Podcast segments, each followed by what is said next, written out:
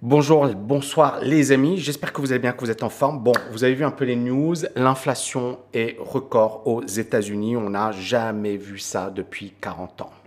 Euh, inflation à 8,6%, euh, voilà, near a 40-year high, donc proche d'un plus haut historique sur 40 ans. Et c'est assez incroyable parce qu'en fait, tout le monde euh, sous-estimait cette inflation. récemment, on avait beaucoup de gens beaucoup d'économistes qui nous expliquaient que, bon, voilà, euh, ok, il y a de l'inflation, mais euh, c'est parce que l'économie est en bonne santé, euh, parce que mm, il y a les prix de l'énergie.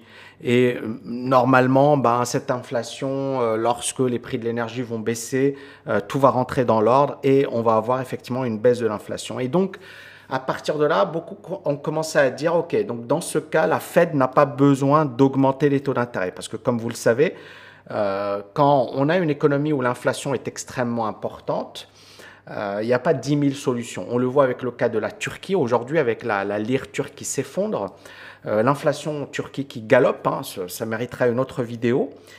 Et euh, on est clairement dans une situation où Erdogan aurait dû augmenter les taux d'intérêt, ce qu'il n'a pas fait. Et donc, quand un pays est confronté à une inflation forte, euh, la, seule solution hein, euh, pratique, efficace, qui va avoir des résultats, c'est d'augmenter les taux d'intérêt. Pourquoi? Parce que quand tu n'augmentes pas les taux d'intérêt, en fait, l'inflation, c'est un phénomène qui peut s'accélérer, qui peut s'amplifier. C'est-à-dire, plus les prix montent, plus les gens s'excitent, plus ils continuent d'acheter, et plus ça continue de monter. Et en fait, à un certain moment, ça ne s'arrête jamais.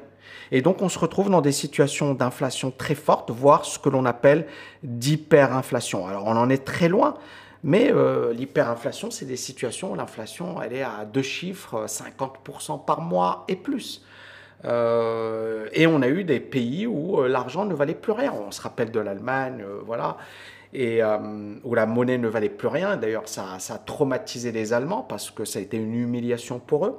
Euh, mais on a eu des pays comme le Zimbabwe, le Venezuela, etc., où l'inflation a complètement détruit ces pays. Donc c'est un phénomène qu'on avait dans les années 70. Et dans les années 70, clairement, euh, bah, la solution, ça a été d'augmenter les taux d'intérêt. C'est-à-dire qu'il y a eu une augmentation des taux d'intérêt, il y a eu un ralentissement de la croissance économique, et il y a eu également ce que l'on appelait des réformes structurelles. C'est-à-dire que pour combattre l'inflation, on a commencé à, changer l'économie. C'est-à-dire euh, les syndicats, pas de syndicats, euh, libérer le marché du travail, on a dérégulé les marchés financiers, on a éliminé le monopole type banque, etc. Et on a dit, voilà, les gens doivent se financer par le biais des marchés financiers. Et ça a permis justement les années 70 d'avoir les années 80, ce que l'on appelle les années des Golden Boys. Hein, euh, Bernard Tapie, euh, je ne sais pas si vous connaissez le film Wall Street avec Michael Douglas. Et donc ça a été la période Carl Icahn et compagnie. Donc c'est les périodes, les raiders, les traders, les, marchés financiers, euh, Thatcher, Reagan. Et, et, tous ces gens-là, ils ont dit, OK, nous, on va libérer l'économie. Ça va permettre de diminuer l'inflation. Et ça a marché. Et ça a marché à tel point qu'on on s'est retrouvé euh, années 80, les années 90, les années 2000, les années 2010, avec une inflation très faible, d'accord? Donc euh, c'est encore une fois, euh, il faut pas l'oublier, on, vient de vivre quatre décennies avec une inflation faible. Et bien évidemment, pendant cette période, qu'est-ce qu'il y a eu? Il y a eu la dérégulation des marchés financiers, mais on a eu également l'ouverture des frontières. On a eu ce que l'on appelle la mondialisation, d'accord? Donc avec des pays comme la Chine, comme voilà l'Inde, etc., qui ont commencé à, produire, à devenir les ateliers du monde et à exporter vers euh, les pays euh, riches. Et donc euh, à exporter à bas, à bas prix. D'accord? Donc ça veut dire quoi? Ça veut dire qu'on pouvait avoir une croissance, mais comme la Chine était l'atelier du monde, et comme euh, la Chine, c'est quand même le pays le plus peuplé du monde, bah, on pouvait euh, importer avec des prix faibles. Donc grâce à la Chine, on, a pu avoir également une inflation faible. Donc on a eu plein de paramètres. Et euh, une croissance molle.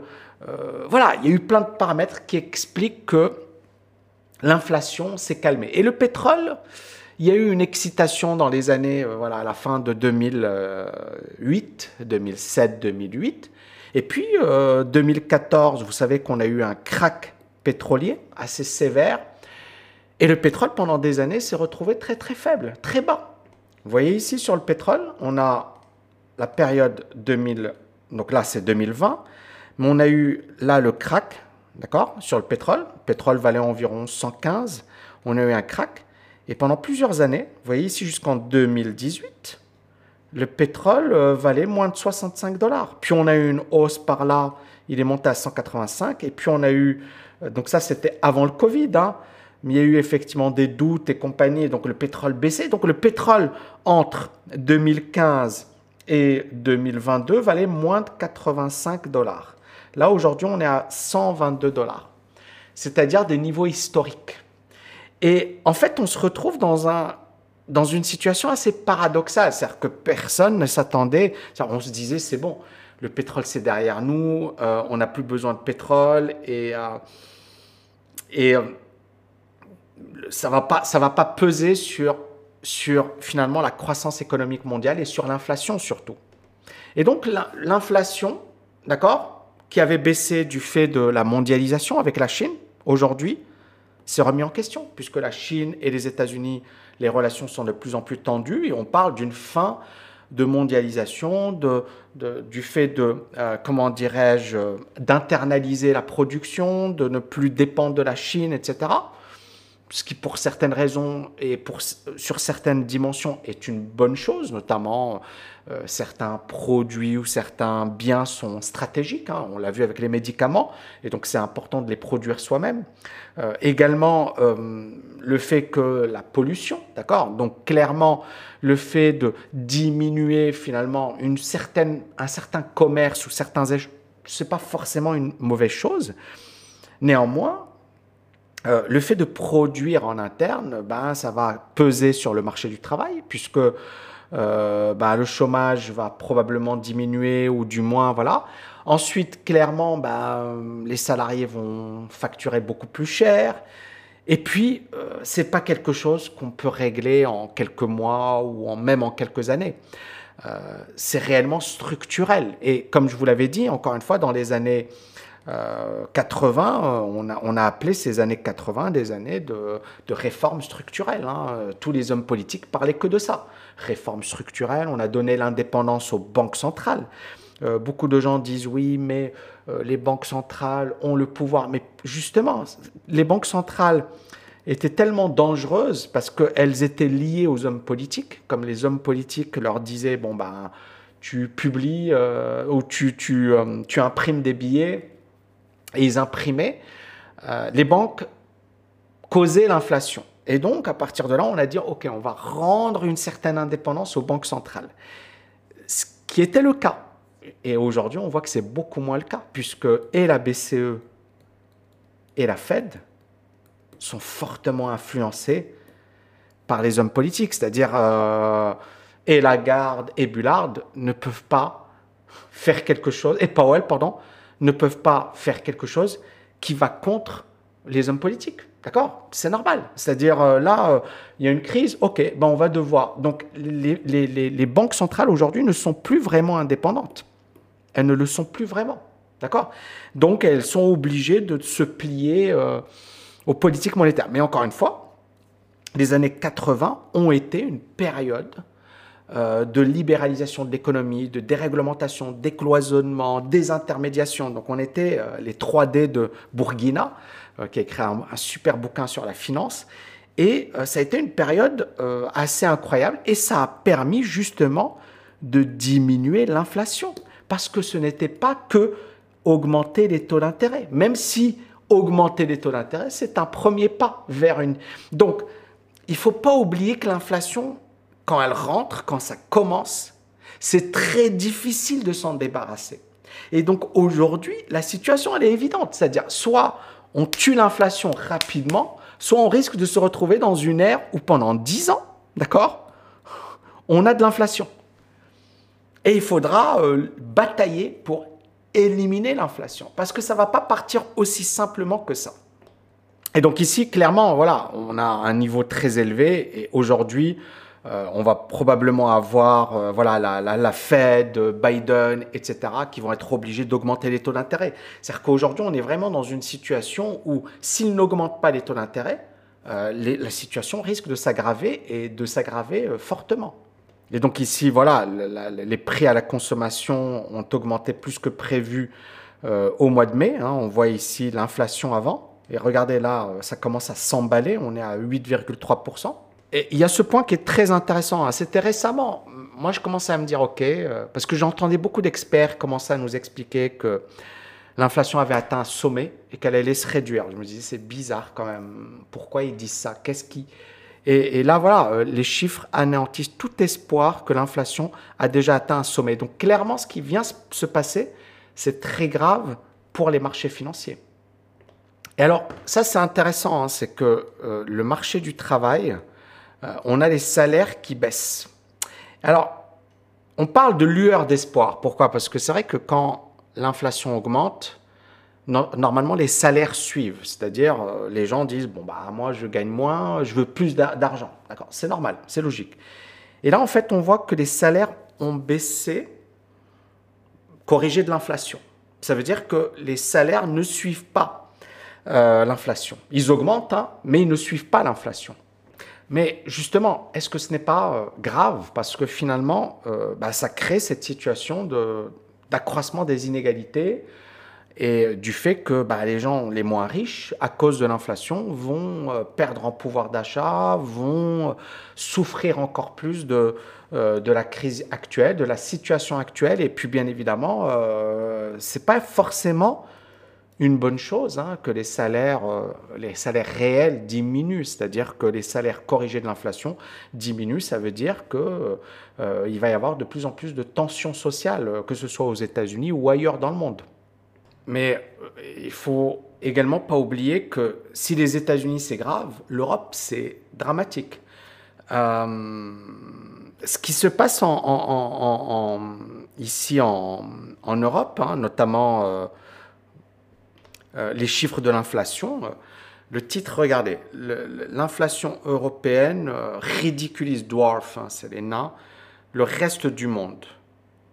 Et les indices montrent que l'eurozone, euh, voilà, l'inflation galope. Et, ici, on le voit. Regardez ici l'inflation qui était faible. Hein, ça, c'est les, chiffres de l'inflation de City Inflation Surprise Index. Et là, vous avez les chiffres qui s'envolent, qui s'envolent littéralement.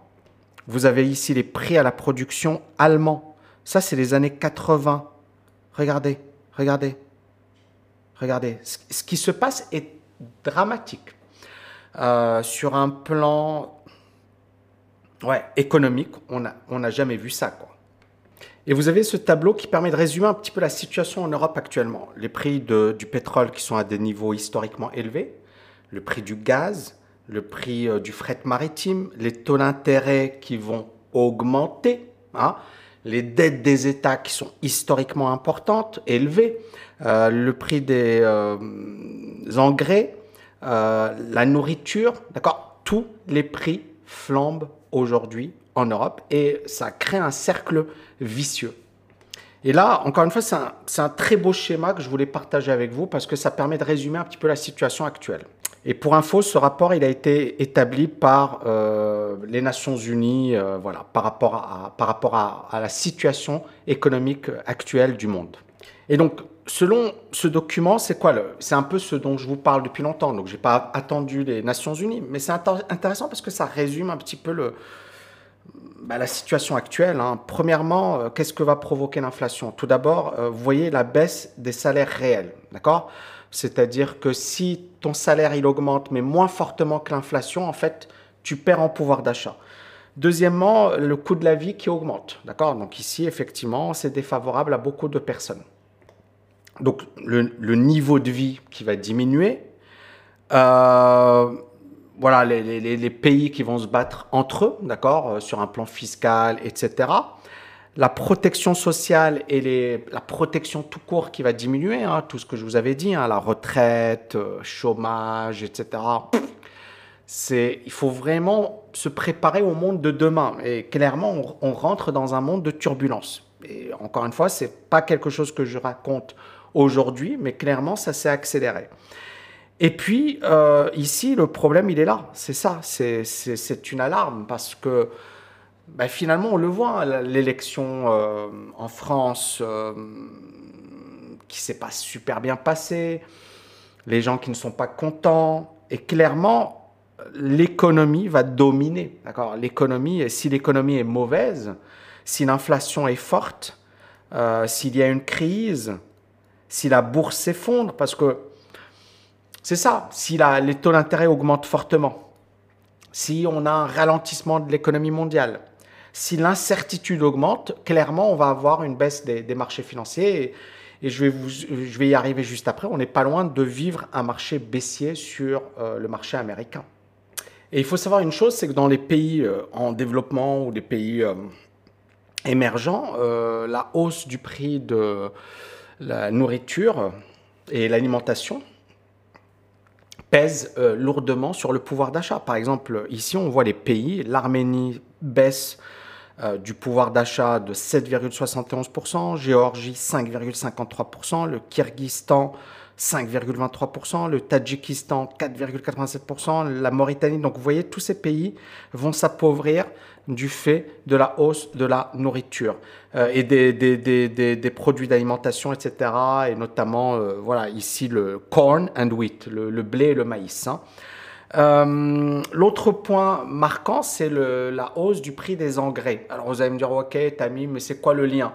En fait, le lien ici, il est clair, c'est que euh, les, engrais ne représentaient que 10% hein, du prix de la production. D'accord? Si par exemple on produit un, un, niveau, voilà, output price 450, et les, et les profits ici étaient de 61%, ça c'est en Amérique du Nord. En Afrique, d'accord, de l'Ouest, le prix de la production est à 355, mais le prix des engrais représente 56% du prix. Ça veut dire que les profits seront très faibles. Et pourquoi c'est grave euh, en Afrique? Parce que parce que c'est une raison très très simple. C'est-à-dire que si effectivement euh, les profits sont faibles, bah, les agriculteurs vont vouloir augmenter leur prix. Mais l'Afrique, ce n'est pas les États-Unis ou c'est pas l'Amérique du Nord. Euh, le, pouvoir d'achat n'est pas le même, la situation économique n'est pas la même. Donc avoir les mêmes prix qu'aux États-Unis, euh, c'est quasiment euh, impossible. D'accord? Or, avec les prix des engrais qui, qui flambent, eh ben, on se retrouve dans une situation où les prix vont augmenter, donc ça va avoir un impact très négatif hein, sur, euh, sur beaucoup de pays africains, de pays en voie de développement. Donc, je vais vous faire un petit peu mon, bilan, notamment marché financier. Donc ici, on prend le pétrole, donc on voit que voilà, les prix euh, sont toujours euh, très très orientés à la hausse. on va prendre également le, blé. Ici, on va prendre ça. ici, bon, toujours, alors je vais mettre en daily mais voilà, on est toujours plutôt orienté à la hausse. Alors après, il y a euh, l'euro-dollar. Et c'est dramatique parce que, je vais vous le mettre en daily. C'est dramatique pourquoi? Parce que plus une monnaie est faible, plus l'impact de l'inflation est compliqué. Pourquoi? Parce que l'Europe, souvent, notamment le pétrole, etc., elle va importer en dollars. Or, si le dollar flambe par rapport à l'euro, ça veut dire que même le pétrole, les prix du pétrole, beaucoup de gens disent Ouais, mais Tami, euh, c'est pas logique, euh, le prix à la pompe aujourd'hui est plus élevé alors que on a les mêmes prix qu'en 2008. Sauf que l'euro a baissé. Et s'il continue de baisser, ça va aggraver encore plus euh, l'inflation. Alors, sur un plan marché financier, bah, je reste sur mon raisonnement. Je n'ai pas changé de raisonnement et je pense que maintenant vous comprenez pourquoi. Euh, clairement, on se rapproche des points bas sur le, sur le S&P, d'accord? Donc, on rentre dans une configuration marché baissier. Sur le Nasdaq, c'est la même chose. Euh, donc, clairement, voilà, le, prochain point bas, il est là. Hein. donc, ça va être pour nous le gros niveau euh, à surveiller. Et pour moi, il va falloir être extrêmement prudent. Pourquoi? Parce qu'on le voit, il y a beaucoup d'incertitudes, euh, l'inflation reste importante, les taux d'intérêt doivent être augmentés, les conséquences de l'inflation, on ne les maîtrise pas assez, mais je pense qu'il faut euh, rester euh, prudent. Moi, je vous dis encore une fois, je, Je suis prêt à tout psychologiquement. C'est-à-dire si le marché monte, voilà, je suis préparé. Je suis pas en mode ça ne peut que monter ou ça ne peut que baisser. D'accord? Mais aujourd'hui, mon, mon avis, c'est que j'ai un, un biais beaucoup plus vendeur. D'accord? Et ce biais, je ne l'ai pas, vous le savez très bien, j'ai commencé à l'avoir par là, en décembre. D'accord? Donc, ce n'est pas aujourd'hui. Donc, je ne vais pas changer d'avis aujourd'hui parce que j'ai encore plus d'éléments négatifs que d'éléments positifs. Maintenant, il y a un paramètre, et je ne vais pas le faire aujourd'hui, mais bah, c'est l'inflation euh, qui va clairement euh, avoir un impact sur euh, les actions, parce que les actions seront les seules valeurs refuges. Parce qu'aujourd'hui, les obligations, ça s'effondre. Regardez les obligations, c'est juste catastrophique. C'est catastrophique les obligations. Donc, l'argent, euh, les gens ne sauront pas où l'investir. Alors, clairement, aujourd'hui, il y a une peur. Donc, tant qu'il y a une peur, bah, les gens ne vont rien faire. Vous voyez le Bitcoin qui baisse un petit peu, ce n'est pas, pas très méchant. Euh, L'Ethereum également. D'accord On n'est pas encore dans une panique. Hein. On n'est pas encore dans un. Vous voyez, euh, le XRP qui est encore. Donc, on n'a pas encore. Mais on est bien d'accord que ça se ressemble sur tous les marchés on est en train de, marquer un temps d'arrêt. C'est-à-dire il y a eu cette consolidation. Et là, maintenant, clairement, c'est euh, si les marchés euh, craquent, donc euh, le S&P craque, le Nasdaq craque, ben, les cryptos vont également suivre. Hein, et les micro-stratégies voilà, vont également suivre. Donc voilà, moi je pense qu'il va falloir être extrêmement vigilant. Avoir des stratégies delta neutre, euh, qui permettent de capitaliser sur la baisse, mais en même temps euh, qui permettent de, vraiment nous protéger contre les marchés. Les stratégies sur options sont extrêmement puissantes dans ce type d'environnement. Euh, je pense que il n'y a, a, pas photo. Hein. Pour ceux que ça intéresse, le bootcamp tami.net slash OMI. D'accord? Ce sera la semaine prochaine, le vendredi prochain. Ça va être intensif.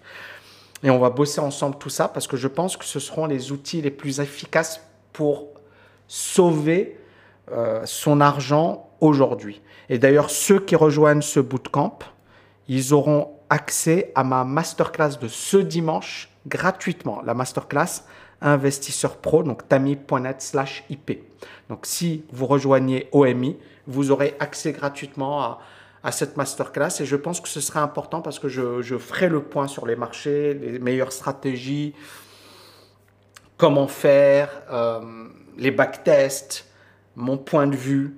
Et je pense que aujourd'hui, encore plus que voilà, jamais, euh, il va falloir être beaucoup plus stratégique dans ces investissements. Vraiment, beaucoup plus stratégique, beaucoup plus costaud, beaucoup plus euh, discipliné, beaucoup plus quantitatif je pense qu'on est à un moment charnière dans l'économie mondiale. Donc voilà, soyez super prudents les amis. Euh, j'espère que vous kiffez ce contenu. Euh, n'oubliez pas de liker, de partager et je vous dis à bientôt. Ciao, ciao, ciao